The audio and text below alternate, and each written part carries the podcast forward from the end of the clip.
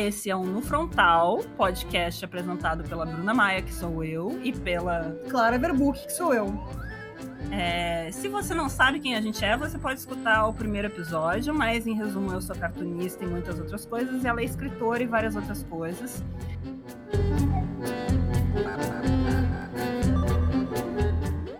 Hoje a gente vai falar sobre processo criativo.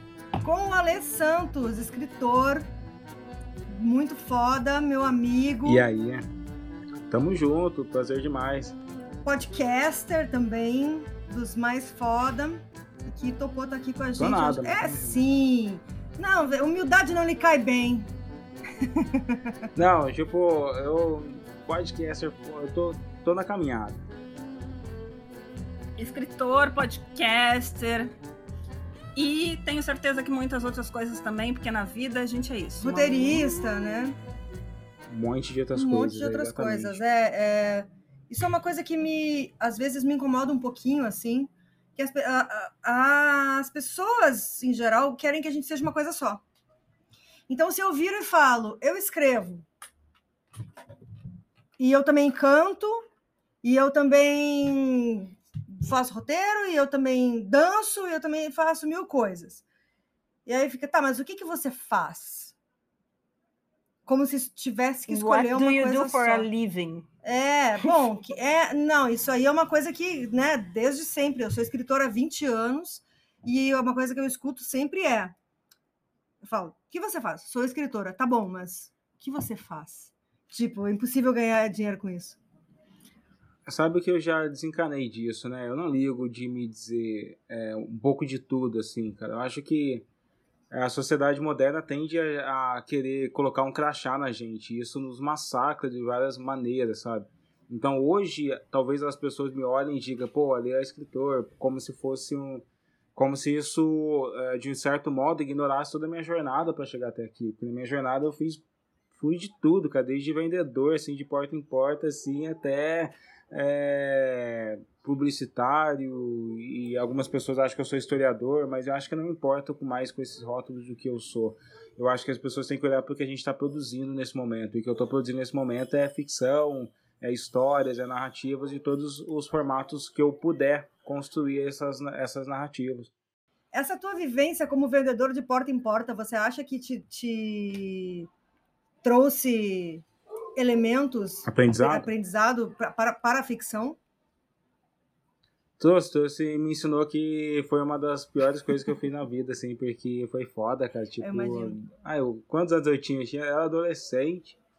E aí o meu primeiro emprego foi com um cara que foi um canalha que queria que eu vendesse computadores nas portas das pessoas, assim. Então, assim, não vendi computador nenhum, a sola do meu pé ficou cheia de bolha, foi horrível. O cara me abandonou é, numa outra cidade antes de ir para a faculdade. Então, me trouxe vivências ok para ficção, ah, né? Me o... ensinou que algumas pessoas podem ser profundamente canais. O Ale pode participar de um programa que a Clara quer fazer, ela, na pessoa física dela, que se chama Fracasso, que é, é. pedindo para a pessoa contar algum momento na vida que ela que não deu certo. É, temos vários fracassos aí Sim. ao longo da vida, né? Tem tem pé na bunda, tem falência, tem emprego ruim, tem várias, várias maneiras de. Todos, todo tipo de fracasso. Vários fracassos, é.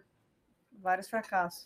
Sabe que eu já, tipo, eu já tinha desistido de ser escritor antigamente, né? antes de acontecer no Twitter. Por conta de tudo isso, né? Foi. É, eu, eu, por ser publicitário, eu via vários amigos meus escrevendo fantasia e não ganhando dinheiro com isso. E eu escrevia a minha fantasia, eu escrevia mais e eu falava, putz, se eu publicar só por publicar, sabe, eu não quero só ter o aplauso da minha família. E, e eu não tinha grana para entrar numa entrar numa antologia, mesmo tipo, era 200 reais às vezes algumas antologias, eu não tinha essa grana para fazer isso, cara. Então eu simplesmente desistia de, escrevia as minhas ideias e deixava guardado assim. E foram essas ideias que depois eu consegui vender para Aurelo e criar o Ficções Selvagens. Esses primeiros episódios da Aurelo eram, são contos que eu tinha de 10 anos atrás. É mesmo? É, e inclusive, deixa eu fazer uma breve apresentação, porque a conversa com a Lei está tão interessante que a gente esqueceu de dizer que você pode aí acompanhar ele no Twitter por meio da arroba Savage Fiction. E também, onde mais? No Instagram com Salva Fiction e atualmente é, só esses dois tá ótimo. No LinkedIn também, eu estou no LinkedIn. Tem o Infiltrado no Cast, ele vai voltar ainda o Infiltrado no Cast. Mas eu não sei como é que tá o URL dele, porque eu acho que eu tenho que retomar tudo isso. Mas me seguindo nas redes sociais, todo mundo se, vai se ligar. E tem o Ficções Selvagens no Aurelo, que é uma temporada de, de podcast de ficção científica e que eu produzi com o Ian, que é do, foi o diretor do Portas Fundos, né? Foi o diretor do, do Ficções Selvagens, a Mira Filmes, mais de 15 atores muito legais ali e adorei fazer tudo com eles. Cara, eu queria pedir desculpa já para você e para todo mundo, porque hoje tem cachorro latindo, carro passando tocando funk, é, bicicleta Aqui é Fiona arranjando. Apple. Aqui é Fiona Apple. A gente grava podcast no nosso estúdio particular em casa com um cachorro latindo no fundo. Assim que é bom. Depois desse tempo todo, vamos aqui falar do tema desse podcast, que é processo criativo. Porque tanto eu, como a Clara, como a Lê, vivemos da nossa criatividade, nossa capacidade de inventar, ou pelo menos de observar coisas e transformar essas coisas em narrativas. E Sim. as pessoas acham que a criatividade é algo uh, muito natural, que E mágico. vem e mágico e que vem. E às vezes é mesmo, só que não. É, então as pessoas têm processos muito diferentes para criar. E eu acho que mesmo as pessoas que são um pouquinho mais como eu, que são pessoas que têm surtos criativos, tipo, de repente eu vou tomar um banho, tenho 18 ideias, de repente eu começo a fazer alguma coisa e sai algo muito bom. Mesmo as pessoas que são como eu, elas passam por um processo que às vezes é bastante dolo- doloroso, né?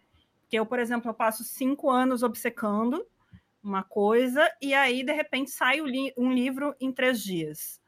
É, e aí você. Que. É, não, aí você vê isso de fora. Não é sempre assim, tá, gente? Aqui falando assim parece que é. ah. Não, tem vezes que eu, por exemplo, hoje eu tive que fazer um quadrinho que me encomendaram, eu fui encomendada, e aí não tinha jeito, eu tinha um deadline para cumprir e eu tive que me forçar a ter ideias e a fazer toda uma pesquisa de referência. É, Ia gente, produzir meio que rápido. você ama e não ame nada nunca mais. Não, foi muito legal de fazer, mas assim, eu acho que as coisas mais grandiosas que eu já fiz, tipo assim, os trabalhos que eu gosto mais, foram coisas que são frutos de obsessões muito longas que me custaram o meu estômago, talvez, ahn, embora eu não tenha tanta gastrite, mas a minha cabeça. E uma hora elas saíram muito prontas, mas é, eu gosto que a Renata Correia, Peraí. que é uma mulher muito criativa e muito legal. Definiu o meu processo muito bem, porque ela leu o meu livro e falou uma gestação longa de parto rápido.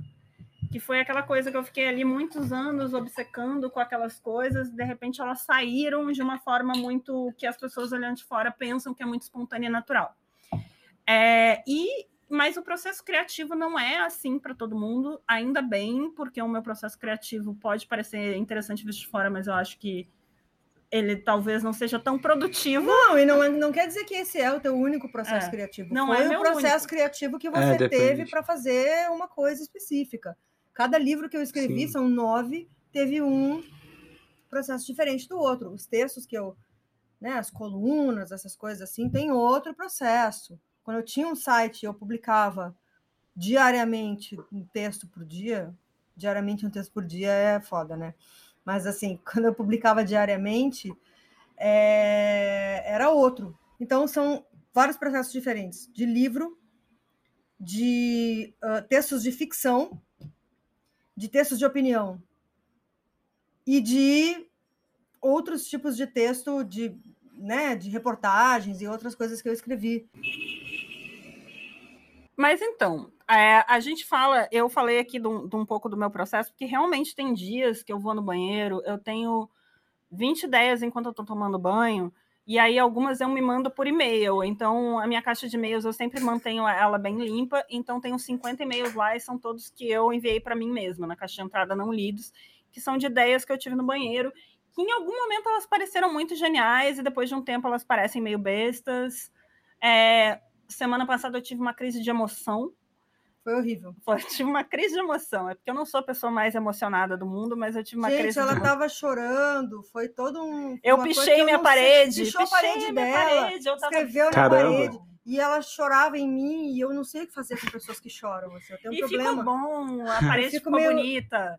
Eu coloquei. Eu sou assim também, não sei como lidar. Mas eu não, é, eu não sei como lidar também com, com, com essa coisa toda, mas de vez em quando eu tenho crise de emoção e tal. E também. Aí eu aproveito, tô com crise de emoção, aí eu escrevo as emoções, e aí depois de um tempo eu vejo, aí sai coisas muito boas da emoção, sai coisas muito. é, nada a ver da sabe que é, isso é, uma, isso, isso, é uma, isso é uma coisa que a gente se aproxima, porque é, o primeiro estágio de tudo que eu vou criar é buscar a emoção.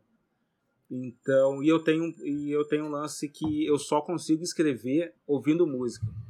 Tipo, eu só consigo escrever. Parece que a música é, meio que guia a minha concentração.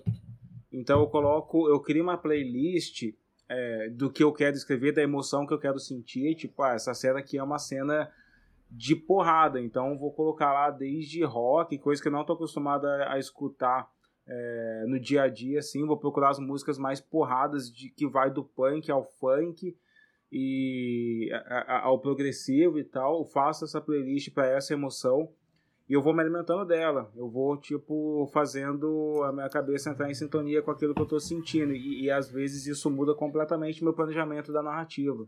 Eu só consigo escrever com música. Eu consigo revisar.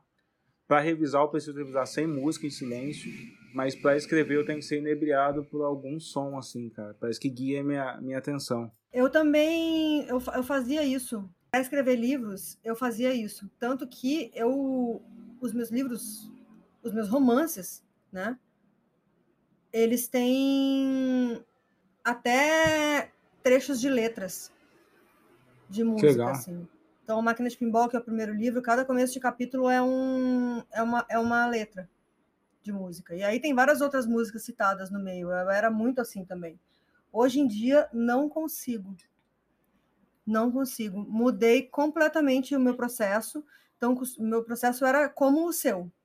Para revisar também, eu precisava de silêncio.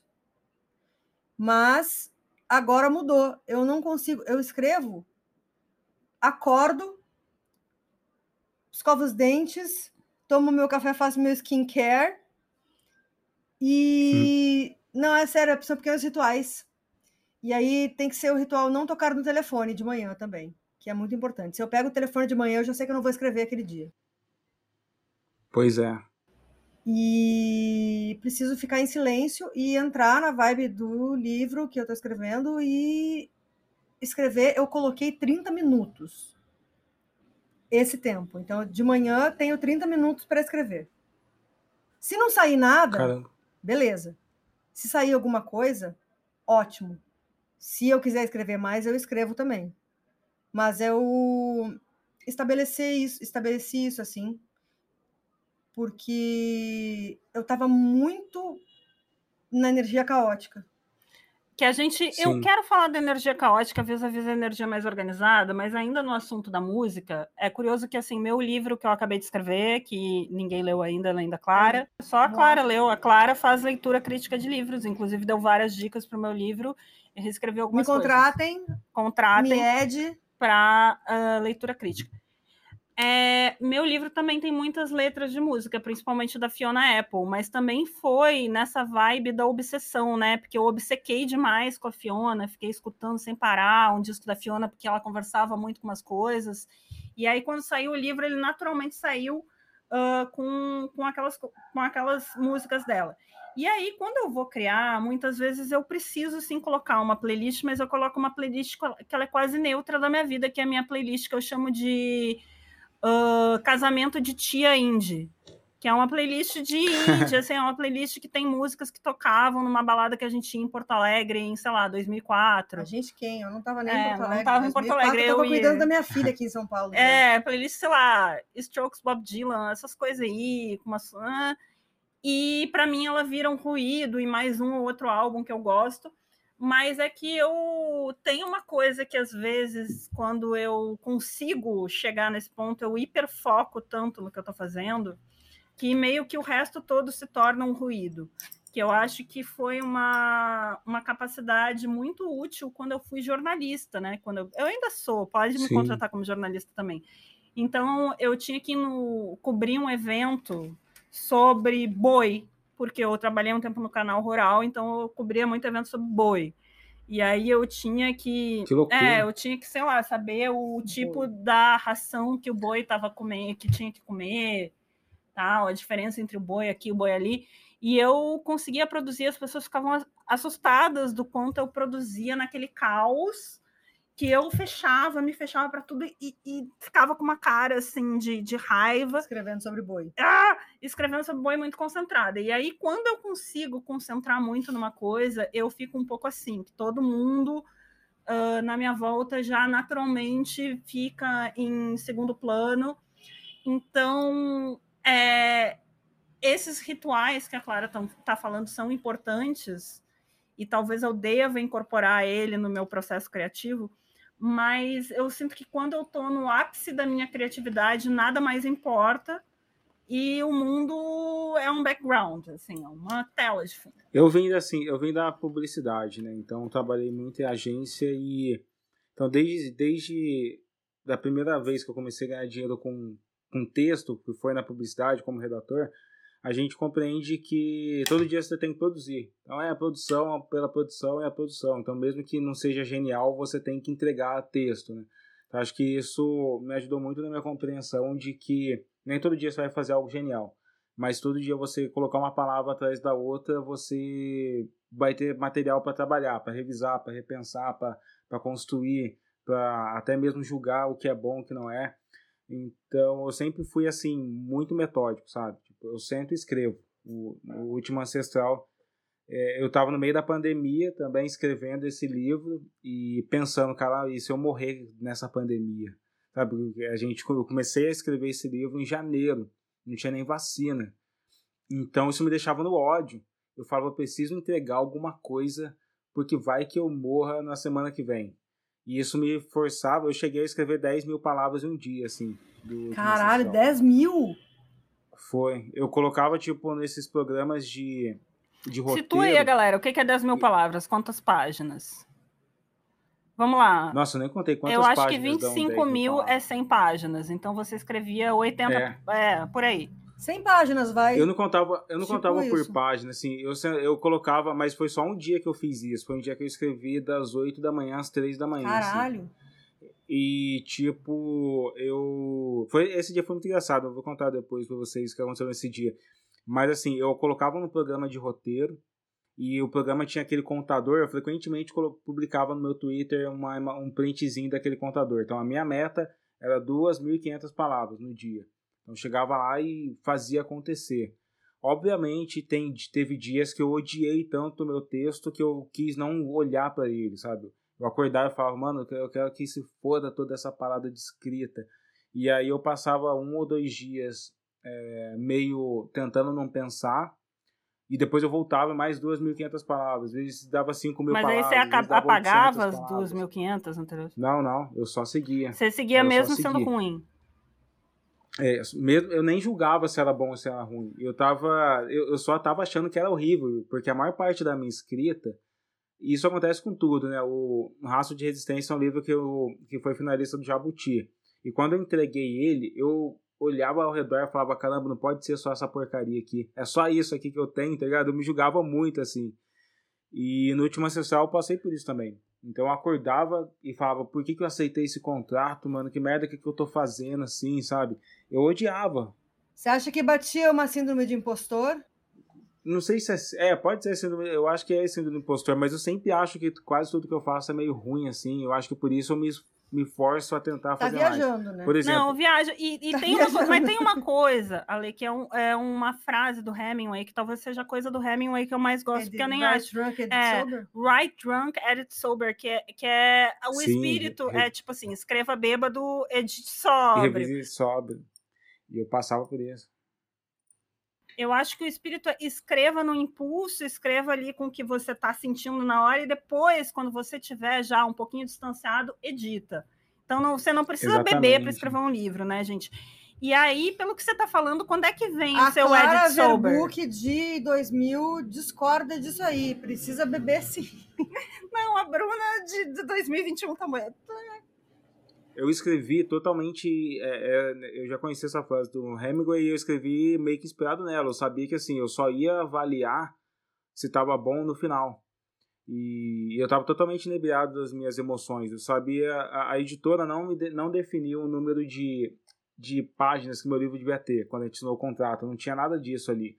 Mas eu falei, caramba, é a minha chance, tá ligado? Tô na HarperCollins, e assim, ao lado do Tolkien, não vou entregar um livro, um livro que eu não vou, tipo, dizer, vai que eu morro e eu entrego um livro pequeno, tá ligado? Não sei, não que livros pequenos não sejam bons, mas na minha cabeça eu tinha que entregar uma epopeia, assim, sabe? Então eu me, eu me, é... eu me desafiei a fazer no mínimo 60 mil palavras em quatro meses, assim, que é, o... que é um romance, assim, mais ou menos. E acho que eu entreguei 68 mil palavras. E, mas assim, a, era a minha meta. Eu, eu já tinha o escopo, né? Eu tinha feito o argumento e, e o planejamento dos capítulos já há meses atrás. Então eu sou meio plotter nisso, eu sou meio que eu faço a arquitetura de todos os capítulos, mas quando eu vou abrir mesmo um capítulo, aí tipo eu coloco a música, fecho o olho e deixo a emoção me guiar e sai muito Essa calmo. coisa do planejamento Ele... é muito interessante, né? Porque eu acho que inclusive pessoas como eu e como você que tivemos essa passagem, tanto pela publicidade, você, como pelo jornalismo eu. Eu tive pelos é, dois. E pela a Clara, pelos dois.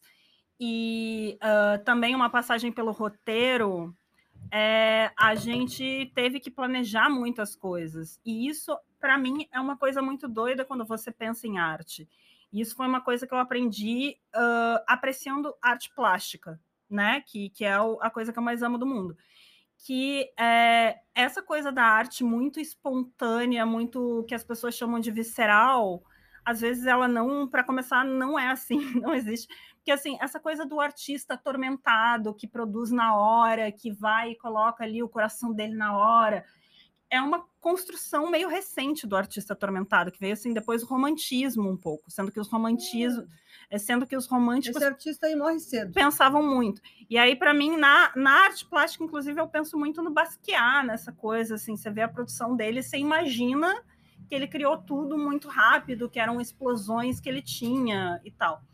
É, mas só que eu acho que é um grande erro uh, pensar que a arte é assim, que sempre foi assim, porque você vai ver grandes artistas plásticos da antiguidade, eles estudavam loucamente. Estudavam muito. Eles estudam até hoje, eles estudavam loucamente durante anos, eles planejavam muito.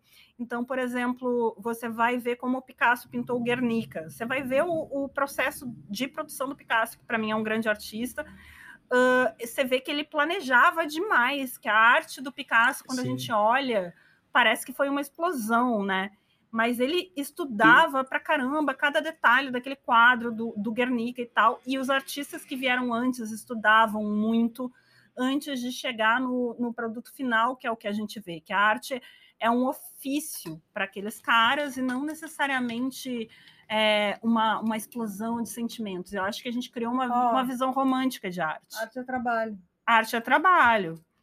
É, eu via muito assim, eu, eu vejo isso como eu, eu, construí as paredes do, do que eu queria é, do que eu queria consolidar, mas eu andava entre as paredes de olho fechado.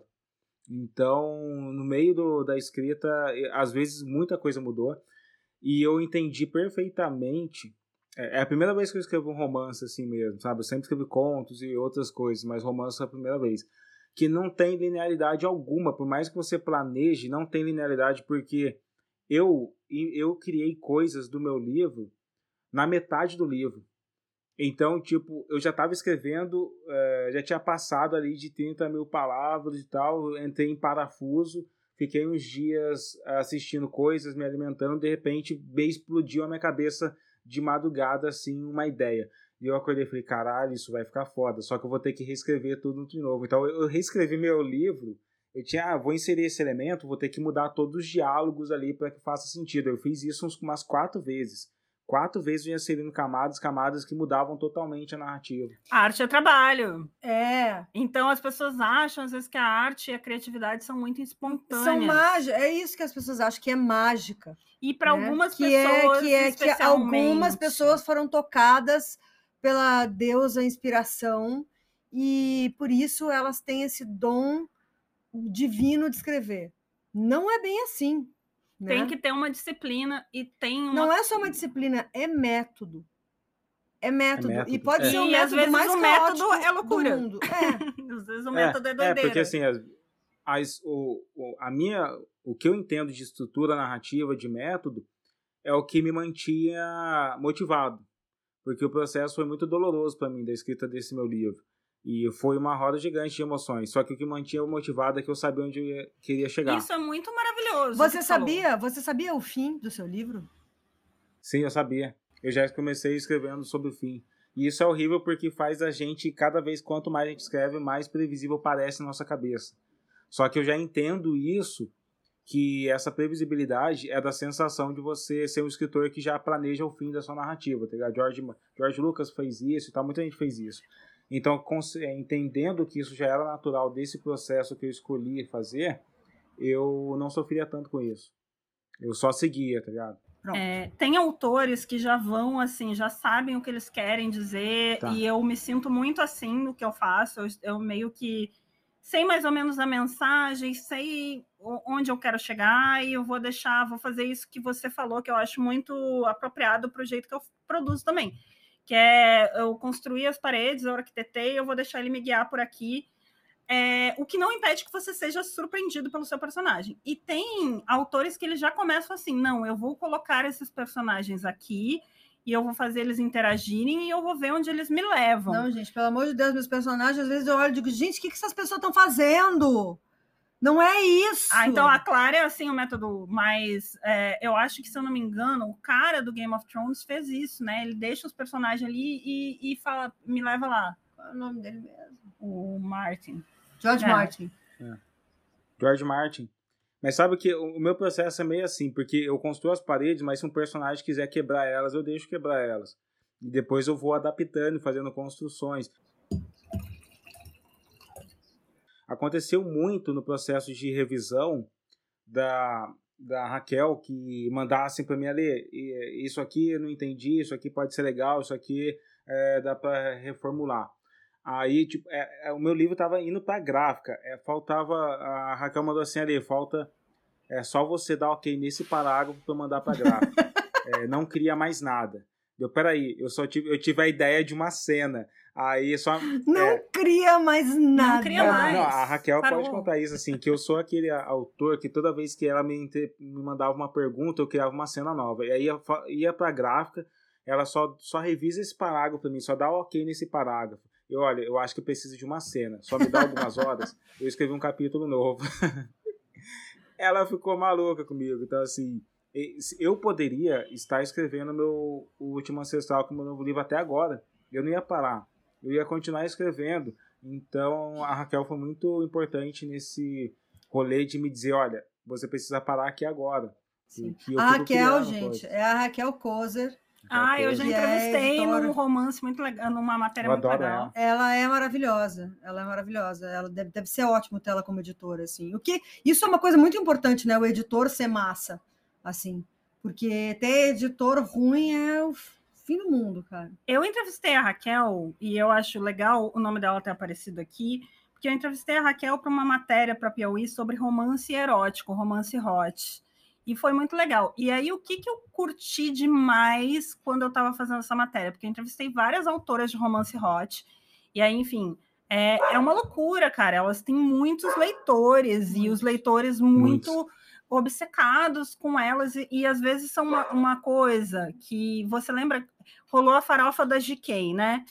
Ah, e aí todo mundo ficou, quem é a GK? E no mundo do romance hot rola isso, umas autoras que você, sei lá, nunca ouviu falar, mas que elas são grandes celebridades. E aí eu fiquei muito Sim. intrigada por isso.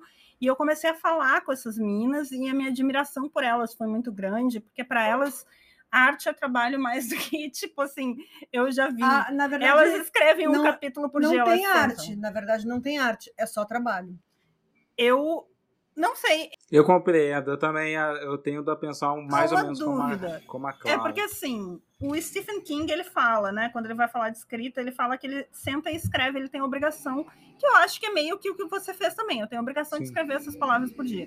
E essas minas, elas falam.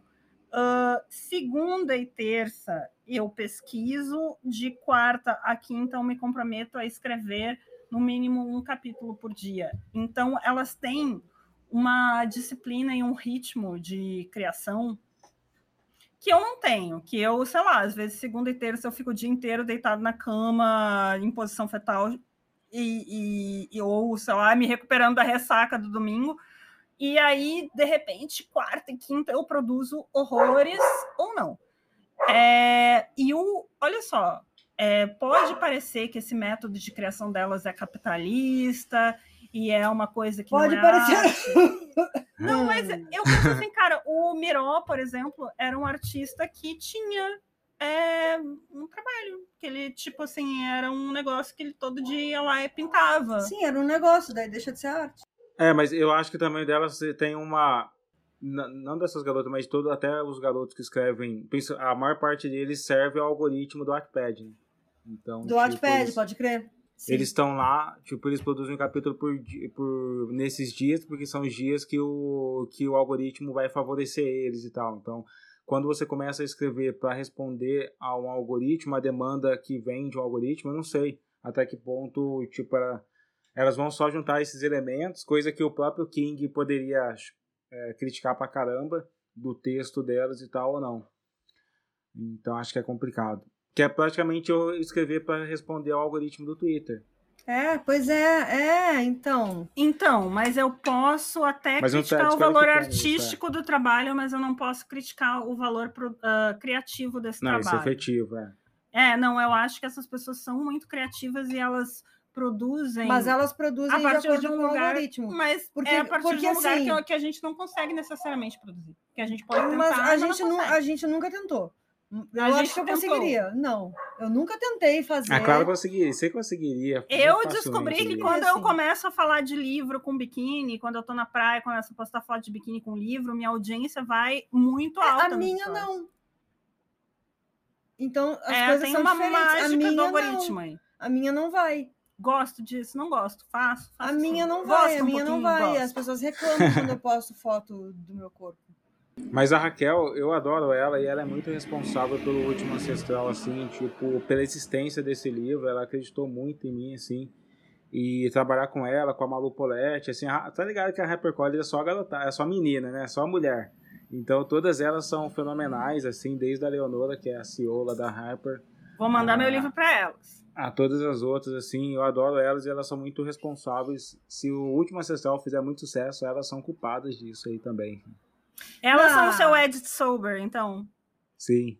Você, a sua bebedeira é escrever sobra, mas escrever demais. É. Eu escrevo demais. A Raquel, ela. ela Te mandou assim, parar. Ela manda Isso é parar. É porque toda vez que ela manda uma dúvida, é, ou ela, dá pra você ver se essas duas linhas, eu entrego uma cena ou um capítulo novo. Então, assim, meu livro cresceu Nossa, durante o processo de edição.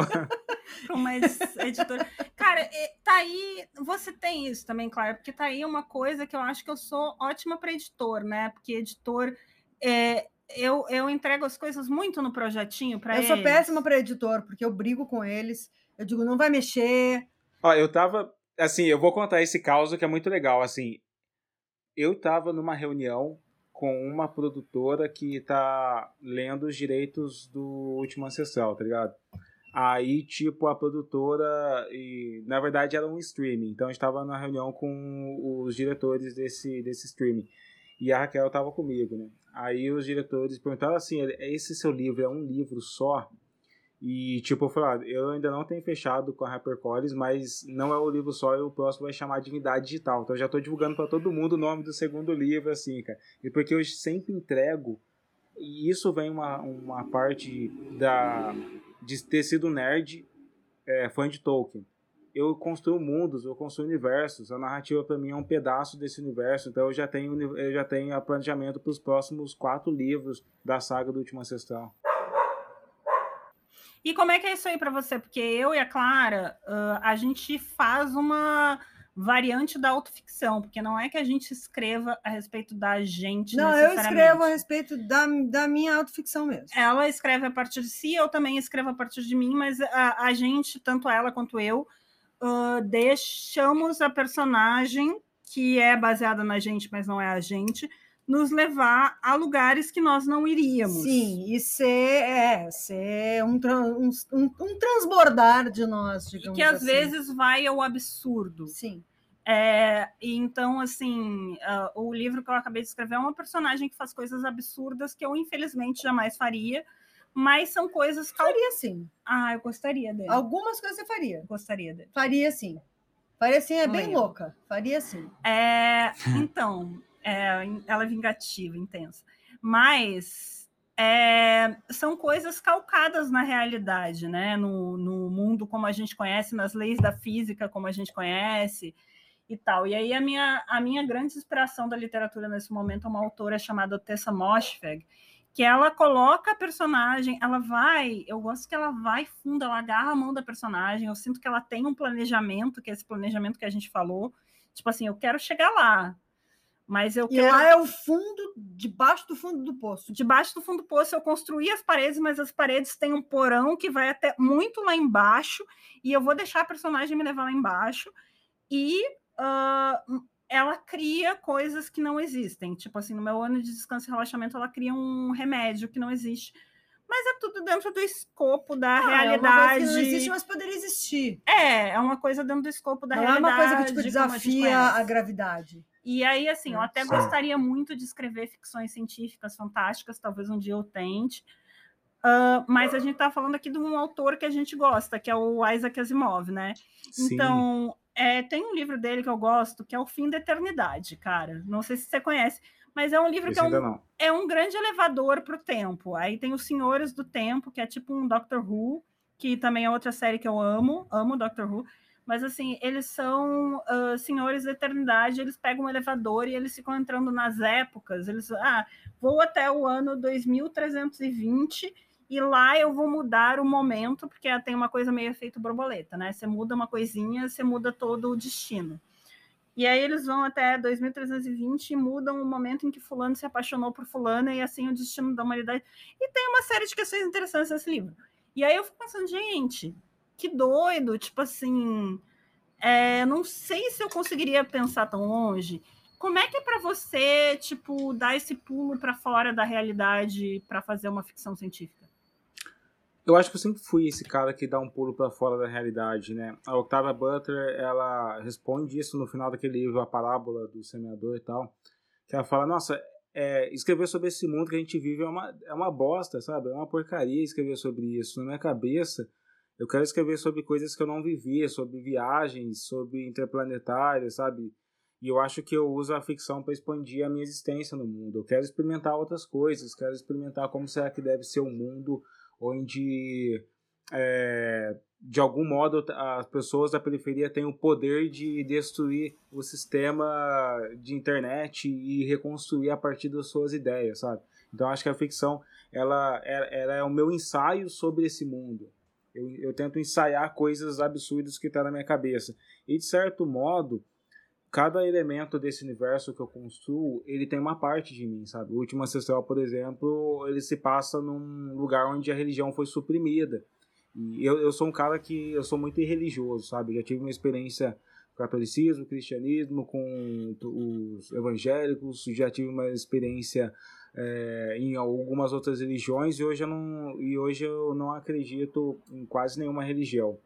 Então, todos esses conflitos que estão tá na minha cabeça sobre divindades e principalmente sobre lideranças religiosas, eu coloco, eu crio elementos que representam isso no último ancestral. Eu, eu meio que deixo difuso, mas todos eles estão lá, sabe? A forma com que eu enxergo o mundo, ocasionalmente não vai estar em um personagem, mas vai estar numa cidade, vai estar numa, numa representação é, tecnológica, sabe? É, eu vivi, eu, eu, já trabalhei no maior evento TI da América Latina, né? E era uma e era muito conflituoso Como chama o evento? É o IT Forum. Pra vocês terem uma ideia, é um evento que assim, 40% do dinheiro gasto em tecnologia no Brasil é gasto naquela, em uma semana. Lá no, Caralho! É, num, num resort que é o Gente, eu mandei um eita porque muito dinheiro gasto em tecnologia no Brasil todo ano. É, porque assim, se, o- por exemplo, o Banco do Brasil vai comprar tecnologia para os caixas eletrônicos, ele compra numa, naquela semana as reuniões acontecem. E, e era uma. Ah, é, você e tá era- querendo. Desculpa, mas você tá querendo dizer assim que o dinheiro não é gasto no evento em si, na produção do evento. Não, é. Mas tudo entre os negócios, A os compra. negócios que acontecem no evento, tá bom? As reuniões ali, Tudo as, todas as reuniões estão lá. É que por um breve momento, apesar de ter cobrido muitos eventos como esse, eu imaginei que era gasto Não, assim, evento o evento funciona da seguinte assim. maneira: eles pegam a listas dos mil principais CIOs, que são os diretores de tecnologia, e convidam eles para passar uma semana no Iberis- Iberistar, que é um resort lá em Salvador. Os 600 quartos do resort são alugados para o evento. Então, assim, e eu trabalhava, eu trabalhei quatro anos nesse evento como trabalhando com gamificação, eu era o responsável pela gamificação. E eu, e eu vivia naquele mundo hiper tecnológico, mas quando eu pegava o avião e voltava para minha casa, eu tinha um celularzinho que não entrava o Instagram, que só entrava o Twitter e as contas de casa estavam quase cortando a minha eletricidade, tá ligado? Então, esse choque de ser um cara negro numa, numa hiperrealidade de inteligência artificial, tecnologia, é, é o que eu coloquei no último ancestral, sabe? Essa segregação. Eu, eu vivia a segregação tecnológica. Eu passava uma semana é, com pessoas discutindo inteligência artificial, eu voltava para minha casa e a minha internet estava cortando e meu celular não conseguia tirar foto. Então, era, e, e- toda, assim, tudo que eu coloco das minhas discussões de afuturismo são coisas que eu vivi, assim, eu criei alegorias para discutir sobre essas questões. Ou seja, você escreve a partir das- de si, a partir da tua perspectiva, assim como eu e a Clara escrevemos a partir da nossa perspectiva, mas às vezes É. somos um pouco A minha ah, teoria- desprezados por isso. Minha teoria é que todo mundo parte de si. Eu também de acho. algum lugar de si, né? Algum lugar de si, por mais fantástica que seja a ficção, por mais, né? Eu acho que tem sempre parte de algum lugar do autor ali, mesmo que esteja escondido, esteja sob várias camadas de personagem. E do contexto tal. que ele vive, eu acho muito mágico isso que o, o Ale falou. Escrever é muito foda, né, gente? É foda, eu Que adoro. coisa mais legal que é poder ter essa, essa, essa, essa massa na nossa mão que a gente pode esculpir da forma que a gente quer. É muito foda. Sim, sim. E a gente tava falando do, do Isaac, e aí, tipo, é uma coisa assim, é que, que homem branco tem uma coisa de pensar que o que o homem branco escreveu é universal de alguma Universal. forma. Ai, sim. E isso é meio duh. E aí você lê. Meio da- É, isso é bem. E aí você lê o, o Isaac Asimov, e que é um autor que eu amo, e aí é, é isso que a gente fala, ai, porque o homem branco. Aí, ah, então o homem branco não pode escrever? Eu não, se você escrever Pode. como Isaac Asimov, você pode. Pode, pode, Pode, deve. Só não pode Tá. encher o saco. E aí, o Isaac Asimov, ele é, ele é assim, o, a Fundação, que é um romance que a gente tava falando, que você gosta muito, eu gosto muito, E eu não li. e ela não leu, mas é um romance que ele tem muitas perspectivas de homem branco, né? Que é a capacidade Sim. de ditar a narrativa, principalmente ditar a narrativa a partir de ciências exatas, que é uma coisa que é super homem branco style. O É algoritmo, muita construção da academia. o né? algoritmo Muito isso. dita a narrativa. E é essa mensagem do A Fundação 1 que o próprio Asimov, como o grande escritor que é, desconstrói depois. Mas, assim, o, o- mesmo quando você pensa em todas as construções e desconstruções que o Isaac Asimov fez, você percebe que ele é um homem branco escrevendo. E você percebe que muitas questões que ele traz no livro, que é essa questão do coletivo versus individual, tem muito a ver com ele ser um russo exilado, um russo que fugiu de um socialismo mais totalitário e tal. ah, com muitas questões e tensões que ele coloca tem a ver com o indivíduo que ele era. E eu acho que muitas pessoas não percebem isso quando leem ficção. Que Cara, a maior parte das pessoas ali. não percebe, Que né? Os existe, nerds são né? tudo uns babaca, cara. Como é que eles não percebem que ficção é sobre é, evoluções sociais na humanidade, né? E é sobre sobre quem isso. escreve também. E eu acho que às vezes eles colocam isso, eles pregam uma certa imparcialidade na escrita, que primeiro não Agora- existe, e segundo seria muito ruim se existisse. Mas, gente, olha só. Olha pra E você ver o quando o Matrix. autor quando o autor tem posicionamentos que a gente. Eu vou, vou trazer uma coisa que está me incomodando. Quando o autor tem posicionamentos. O autor está vivo? Tem posicionamentos é, ruins acerca de questões sociais muito importantes. Como uma escritora de um certo livro para adolescentes? Ela mesma. Que você gosta muito? J.K. Rowling chama. Não que ela vai me processar se eu falar o nome dela? Não vai. J.K. Rowling é transfóbica. E aí é. é. muito difícil. Porque ela não é, ah, ela deu uma escorregada, ela é abertamente transfóbica, tá ligado? Transfóbica. Mas a Naomi e Wolf é, é anti-vax. difícil. Sério? A Naomi Wolf é anti-vax. Meu Deus do céu, eu não aguento mais o meu mundo caindo. É, o, o, alguns cineastas que a gente gosta, tipo todos, são horríveis. Gente, anti-vax, puta, é, aí, não, pois é, mas aí, o que, eu, eu também não sei o que fazer. Eu estou, estou trazendo essa questão porque eu não sei o que fazer quando eu descubro, cara, o Celine, o, o uh, Luiz Ferdinand Celine, que é um escritor uh, muito bom. Eu li primeiro o, o, o, livro dele. Eu li, só li um, chama Viagem ao Fim da Noite, e eu descobri que ele tinha sido simpático ao nazismo. Caramba. O que que faz sabe? O que, que se faz quando se descobre? A gente está falando de processos criativos, não tem nada a ver com isso, mas assim, o que, que se faz quando a gente descobre que o, o autor é um bosta? O autor é um bosta. Cria um personagem assim? É uma sabe... Mas daí você lê o autor, você vende o livro do autor, o que, que você faz? Eu não sei, eu sou suspeita porque uh, um dos meus filmes favoritos, que inclusive vi com a Clara esses dias, é do Roman Polanski, que é um estuprador condenado, Sim. né? Caramba. E aí, tipo assim, mas eu gosto muito do, do filme e eu reconheço todos os méritos artísticos que aquele filme tem. E uh, eu acho que separar artista da obra quando o artista é ruim é muito fácil. É, mas assim. Eu acho que tinha que separar artista da obra, sim. É, eu não sei, cara, porque Sério? ao mesmo tempo que o artista. Mas é foda, quando tem, tem um limite. Tipo, não tem um limite. Não, dá tem... para gostar de um nazista, não dá para gostar de um racista, um misógino, um é. Eu acho que é, então assim, eu acho que a gente não pode deixar que isso se que isso se reproduza. Porque a J.K. Rowling, por exemplo, ela parte de uma tradição que já é muito patriarcal e que é o, a fantasia.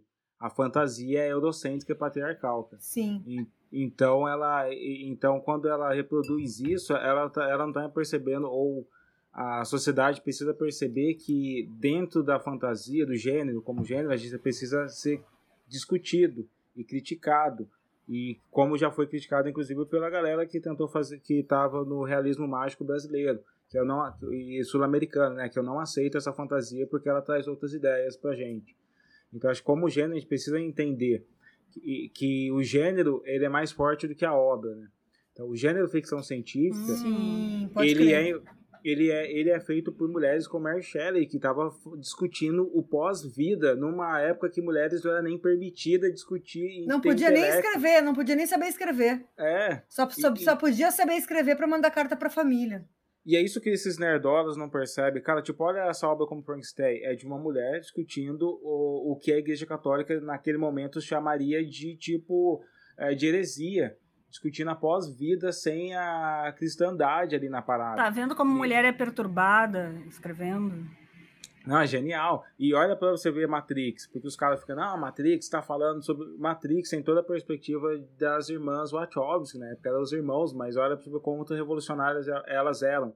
E é só por isso que elas conseguiram tirar o racismo do William Gibson, porque o Neuromancer é um livro que eu não consegui ler por, porque os zionitas eram muito racistas, racializados ali naquela obra, tá ligado?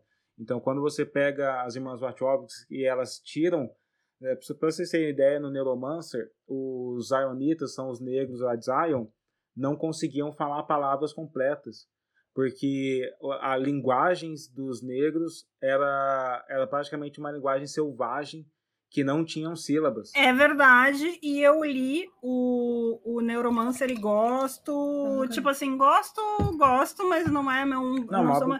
E eu não mais... reparei nisso, e eu acho que isso tem a ver com uma espécie de apreciação da obra de arte, do pensamento como um todo, que inclusive em homenagem a uma amiga minha que vai estar escutando o podcast, ela vai gostar de ouvir isso, que tem a ver com viver na tensão, né? Que não é sobre uh, assumir uma posição ou outra, é sobre ficar discutindo as tensões dessas posições o tempo todo, que a, tanto a apreciação Sim. da arte como do pensamento se dá para você discutir o tempo todo. Então, o que fazer com a obra de arte de um, um misógino, com um machista? Discutir, cara, é ler, você apreciar o valor artístico e Exatamente. criticar. E eu acho que é uma coisa que uh, as pessoas têm muita dificuldade de fazer. Assim, as pessoas, até porque é tão lindo, você se é, identifica é com uma coisa é, é e você não quer discutir aquilo. Você, aquela obra de arte é fala muito, muito para você e você não quer desconstruir. É, e a discussão é para que a gente mantenha essas evoluções. A ficção científica sempre foi uma, um, um gênero que discutia é, abertamente a sexualidade. Sempre que levava para outro planeta, não existia sexualidade homem hétero naquele planeta, sabe? Então já estava é, falando, quer dizer, a evolução do ser humano não é esse padrão que a gente conhece. Né? E as grandes obras trazem isso. Star Trek, na década de 60, colocou um russo, uma mulher negra e um asiático como protagonistas de uma série. E é, e é isso que, que me fascina nessas discussões, que é o quanto quem está por trás do gênero entende que a gente está discutindo todos os moldes da sociedade. Mas às vezes a audiência não percebe isso, sabe? Não percebe que ó, às vezes as pessoas vão ler meu livro e falar, putz, agora um livro de ficção querendo discutir negritude. Cara, já existia isso há muito, muito tempo. Muito Cara, tempo. isso agora, é muito massa que tu tá falando. Que tu agora tá falando sobre é um afrofuturismo, né? Que é uma, é. é uma coisa que, para mim, isso que tu tá falando, não sei se pra Clara também, que para mim eu nunca tinha pensado dessa forma, do gênero uh, preceder, de certa forma, as discussões, porque eu escrevi talvez tão naturalmente e produzi todo o meu quadrinho de uma coisa que era muito interna e muito individual, talvez. Uh, não sei o que aquela área tem para dizer sobre isso. Que as minhas reflexões sobre gênero uh, e, e, enfim, sobre várias outras coisas vieram um pouco depois e, e, e influenciaram o que eu fiz depois, um, influenciaram esse livro que eu fiz, mas eu nunca pensei que o gênero que eu estava escrevendo, de certa forma, influenciasse tanto quanto tu está falando assim o que eu estava escrevendo. E eu acho essa, eh, essa, essa discussão que tu está trazendo incrível, porque para mim é um pouco novidade. Então, me fala sobre gênero e sobre convenções, porque isso é uma coisa que talvez quem comece a escrever, quem comece a escrever roteiro, uh, fique com bode, que é a questão da técnica e da convenção, né? Porque todo gênero tem suas convenções, todo gênero tem suas regrinhas que é uma coisa que talvez por eu ter escrevido num, eh, ter escrito num lugar que era mais natural para mim, eu não tenha me prendido tantas convenções, tal, não sei. Mas fala um pouquinho sobre como é essa tua relação com a convenção da ficção científica. O que é a convenção, o que é a ficção científica e o que isso é para ti? A minha, a, o meu passado com a leitura, uma era que não existia internet, que a garotada não sabe, era no passado que eu matava a aula na escola pública e nunca fui pego porque eu era aquele bobão que matava a aula e ia pra biblioteca, sério. Eu ia para a biblioteca matar aula, eu ficava sozinho. E eu ia assim, a, aquele momento, com uns 17, 18 anos, eu lia muito Cavaleiros da Tábua Redonda. Eu, eu, li toda, tipo, as Brumas de Avalon, tudo que tinha dos Cavaleiros da Tábua Redonda. Então eu comecei a me envolver muito com o que é fantasia. E obviamente eu não me enxergava ali. Não entendia, tipo, putz, não poderia ter um Cavaleiro da Tábua Redonda negão, sabe? E apesar de eu não ser esse cara ativista naquela época, a gente sabe que né, a gente não se encaixa, a gente se sente o alien, né? O alienado de todas essas realidades. Então, quando eu começo a encontrar é, Isaac Asimov e, e, e, ele trazendo discussões, é, por exemplo, no Homem Bicentenário, que é: e se você for imortal? É, você vai perder todas as paixões da sua vida, o que, que você vai sentir com isso? Ligado? Então, quando eu falei, caramba, então tem como você questionar a vida nessa parada, eu falei, mano, isso aqui é poderoso, sabe? Isso aqui tem uma, uma outra posição onde eu posso me colocar nessa posição, onde eu posso imaginar uma outra realidade. É, então eu comecei a me envolver muito com essa galera que estava pensando em fantasia. É, Alan Poe, é, Lovecraft, e Asimov, Julius Verne. Amo, amo todos. Peraí. Clara não conhece, mas ama Como também. que eu não conheço o quê? Não, você não leu tanto o Asimov. Não, mas o Lovecraft eu conheço Seu profundamente. Lovecraft é incrível. Sim. E ele é extremamente racista, né? É bizarro. Ele é extremamente racista. E ele teve essa, essa mudança que ele tentou ensaiar uma mudança depois que ele casou com uma mulher judia, né, mano? Eu acho que eu, eu divido, eu diferencio ele, por exemplo, do Lobato, da seguinte questão. O Lovecraft, ele era realmente um cara imensamente racista, ele teve um gato, né, que era o, o Niga, se não me engano, o nome do gato dele, e que ele foi criado de uma maneira muito isolada. Uma, de uma maneira que qualquer garoto poderia ter sido criado e aprendido a ser, que a sua visão de mundo é só aquela. Quando ele casa com uma mulher judia, ele começa a entender que a visão dele estava errada, ele tenta ensaiar uma mudança. Ele nunca, ele nunca se teve uma redenção com a reação dos negros. Mas ele produziu isso e ficou para ele. Sim, Monteiro Lobato era um ativista do racismo. Pode crer. Então, o Lovecraft ele tem uma produção com um imaginário totalmente racista, mas ele não se tornou um ativista do racismo como Monteiro Lobato. Era um ativista do racismo. O, o, o, Lovecraft ele não falou, eu acredito que os negros são inferiores, eu vou propagar essas ideias para que todo mundo acredite junto comigo, tá ligado? Tanto que tem um Jordan Peele adaptado do, do Lovecraft. Sim, é adaptado da adaptação. É, o Lovecraft Count. Eu acho que ele não é, ele não é uma adaptação exatamente do Lovecraft, mas de um livro que já é uma adaptação do Lovecraft. Né? Eu acho que essa divisão é imensamente é, interessante para a gente conseguir olhar para algumas coisas das obras dele e falar, cara, isso aqui, ok, dá para eu continuar, dá para eu seguir isso aqui, porque o Lovecraft, por exemplo, ele tem uma essa construção dele sobre os monstros impactou todo o horror moderno, né? A forma com que ele descreve os monstros. Eu, por exemplo, escrevi um conto de terror chamado A Cor de Seus Olhos onde que eu, que eu encaro como uma referência Lovecraftiana. E esse conto ele representou o Brasil numa antologia mundial de ficção científica e ele foi o e ele se tornou um dos episódios, o primeiro episódio de Ficções Selvagens, que eu gosto pra caramba dele, sabe? Então acho que dá pra gente olhar para algumas características e falar, beleza, ele ele realmente tinha um imaginário da época e ele não foi um cara ativamente propagador desse imaginário como foi Lobato. Por isso que eu acho que, dá, que ambos são canalhas, mas o Lobato, por serem racistas, mas o Lobato ele foi um, um defensor disso. Mais né? ativista do racismo. E dá pra gente transpor, nós duas, como mulher branca, pro machismo isso. O que que tu colocaria nessa... Ai, nossa, todo mundo, né? Mas o Bukowski, que tu gosta muito. O Bukowski, eu acho que, em primeiro lugar, ele é mal compreendido e estereotipado dentro da obra dele. É, ele é, foi um cara com. É, Sessão para quem você passa um tempo. Profundos problemas e, e, e, e, que buscava a solidão. E aí, isso que eu gosto muito dos poemas dele. E a parada, tipo, essa, essa, essa peste de velho, safado que pegou nele, né?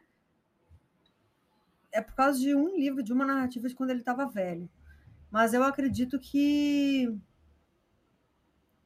tem várias outras narrativas que ele criou que não tem nada a ver com isso. E é muito difícil conversar sobre isso hoje em dia. Porque eu passo um pano mesmo, gente. Eu passo o pano, esfrego o pano, lavo o pano, torço o pano, passo de novo. Passo quantas vezes precisar. É, porque era um, no fim era um cara fudido, que naquela época era um imigrante é, também. Só. Sabe? Ele era branco, beleza, mas ele era um imigrante nos Estados Unidos, todo cagado, feio pra caralho, com acne inflamada na cara. Sabe? Dá pra então cancelar então, uns misóginos de hoje em dia. Tá, não dá para cancelar a gente Eu acho que tem assim, por exemplo, sei, o, é foda. É, o, o, Lobato ele tinha um livro chamado O Presidente Negro que discute a esterilização de pessoas negras. Isso é muito diferente Sim. de você ter um livro é, como um conto como A Cor Caiu do Céu, que é do Lovecraft, que você, que você tem alguns é. termos racistas porque eram os termos que eles utilizavam na época, tá ligado? Então acho que tem uma, uma gradação ali e colocar todo mundo na mesma caixa, é, às vezes deixa a gente meio cego, sabe? Sabe que um dia eu dei uma palestra. Por isso que ler prefácio é, é importante. Eu, um dia eu dei uma palestra e, assim, as minhas referências como escritor são essas, né? Lovecraft, Tolkien. É, o Tolkien eu passo, às vezes, um pouquinho de pano para ele por conta desse contexto. A gente tem os paninhos é. que a gente passa para as pessoas, gente. Aí eu terminei a, a palestra, um cara chegou para mim e falou assim: Ale, você fez errado. Eu falei: opa, por que, que eu fiz errado? É porque você citou pessoas brancas. Eu falei, caralho, mano, você tá tirando com a minha cara. Tipo, ah. sério que eu vou me limitar a, a, a não poder experimentar grandes narrativas só porque eu, só, eu como militante, ativista, só preciso ler pessoas negras, tá ligado? Não faz muito sentido isso, porque e, e essa visão me tornaria um péssimo escritor. Me tornaria Sim. um péssimo escritor. Um péssimo crítico. Ah. Concordo. Um faria com escritor. que eu não pudesse ler, tipo, Dostoiévski, que é um puta de um escritor e que foi importante para uma... Que, que mesmo, eu acho que, assim, tem pessoas que mesmo que tu não admire elas, e eu admiro o Dostoiévski, tá? É, não, mas eu tô falando de outro ponto. Tem pessoas que, por mais que tu não admire a obra ou a produção, você tem que reconhecer a importância que elas tiveram para a construção de um pensamento e é, o conhecimento da obra dessa pessoa é importante para tu conhecer o mundo e entender como ele é. Então, assim, eu acho que essa visão me impediria eu de ler a minha musa, e a minha musa é inspiradora é a Ariano Suassuna. Que é, tipo, para mim, o melhor de todos os autores da face da Terra, assim, se um dia eu for 1% do que Ariano Suassuna é na vida, assim, eu vou ser muito feliz, cara. Ele é foda mesmo. Muito feliz. Ele realmente é muito foda. E você é muito foda. É. Somos todos. É, eu não li o seu último livro ainda. Não li o seu último livro ainda, quero muito. É... Vou te mandar, vamos combinar um dia tomar um café, eu te, te mando o livro. E agora vamos encerrar esse podcast sobre processo criativo, mostrando aqui, tipo assim, a lei escreve 2.500 palavras por dia, muitas vezes ele acha muito ruim o que Na ele escreve. parte das vezes. Clara tenta escrever 30 minutos por dia, nem sempre consegue. Não, tento. Isso quer dizer que às vezes eu consigo e às vezes não, mas eu paro 30 minutos na frente do computador quando eu tô na minha casa, né? Quando eu acordo na minha casa, isso é importante, porque às vezes eu durmo na casa da Bruna, daí eu não faço isso. É, Bruna uh, obceca por muitos anos com uma questão, ou por algumas semanas, e de repente ela produz. E por vezes alguém coloca uma arma metafórica na cabeça dela, obrigando-a a produzir, e ela produz. É, provando que o trabalho criativo não é tão espontâneo quanto vocês pensam. E aí, por fim, eu achei essa questão que o Ale trouxe incrível. Quem é seu muso, sua musa, sua grande inspiração? É, você estava falando sobre Ariano Suassuna, pode citar mais que um? Olha, eu assim, eu não consigo olhar só para literatura, então eu gosto muito de Adoniran Barbosa, é uma inspiração na escrita para mim. É, Shonda Rhimes, Jordan Peele, é, tipo Asimov, eu também gosto muito de Octavia Butler, gosto do Candeia, o sambista. Hum, eu, hoje eu me inspiro bastante em algumas letras de, do Rashid, do Emicida, eu acho Maria Rita, eu acho que são todas, eles são pessoas assim fenomenais. É, Clementina de Jesus, eu já escrevi um conto inspirado em Clementina de Jesus, que é um conto afuturista chamado Kangoma. Hum, eu acho que todas todos, todas essas pessoas para mim são fenomenais assim, espero ser um dia 1% do que eles são, eu vou trabalhar bastante para isso. E sabe que só sobre a, é, sobre a, eu escrever bastante palavras, o Stephen King ele diz que de cada mil palavras que a gente escreve, 100 é boas. Então, se você encontrar 900 palavras minhas que são ruins, é do jogo, segue pro bola aí, toca pra frente, que eu tô nem aí pra isso. Eu tenho vários. Eu acho que a Agatha Christie é a minha maior musa da literatura, porque ela foi a primeira mulher que me fez perceber que mulheres podem uh, produzir literatura. Então, eu nunca questionei isso, porque talvez desde muito cedo é, eu fui introduzida a Agatha Christie e a, a, tudo. E aí eu acho que tem umas coisas ali, ela é uma velha elitista inglesa, mas que ela consegue trazer várias tensões sociais e de gênero para os romances dela de uma maneira que tu nem percebe. Um, eu gosto de várias pessoas muito questionáveis, como eu já falei do Roman Polanski, porque eu acho que ele tem uma perturbação ali na hora de produzir arte que eu me identifico um pouquinho, embora seja altamente condenável, mas eu acho que ele vai fundo. Tem a Otessa Moshfegh, que é essa autora que eu sou fascinada por causa disso. Ela é uma mulher uh, que pega na mão da personagem, que é uma mulher, e leva ela para um lugar horroroso que não é um lugar de heroína, não é um lugar de guerreira, onde muitas vezes nos colocam como mulher, não é um lugar de boa moça, é um lugar de uma pessoa completamente cagada, horrorosa, uh, que não é nem vilã, porque não tem impulso vital para ser vilã, é uma pessoa desprezível, e eu amo isso nela. É, tem a Helena Ferrante, que é incrível. Uh, enfim, eu tenho vários musos e várias musas mas eu acho que uma das coisas mais legais da, da arte que eu admiro e da artista que eu gostaria de ser é uma capacidade de juntar uh, essa perturbação, que é você ir para lugares muito sombrios, com o popular, que é você fazer com que muitas pessoas se sintam capazes de ler aquilo que tu escreveu, né? Então, assim, você. Por que eu falo do Polanski com alguma frequência? Que eu acho que Lua de Fel, que é um, o filme que eu mais gosto dele, é um filme que você se identifica, que você entende que tem muitos signos que são populares e que são curiosos, mas que vai muito fundo na perturbação humana. Uh, e, e a Agatha Christie, porra, ela é uma, uma, uma autora que escreveu sobre assassinato, que é uma coisa super sombria.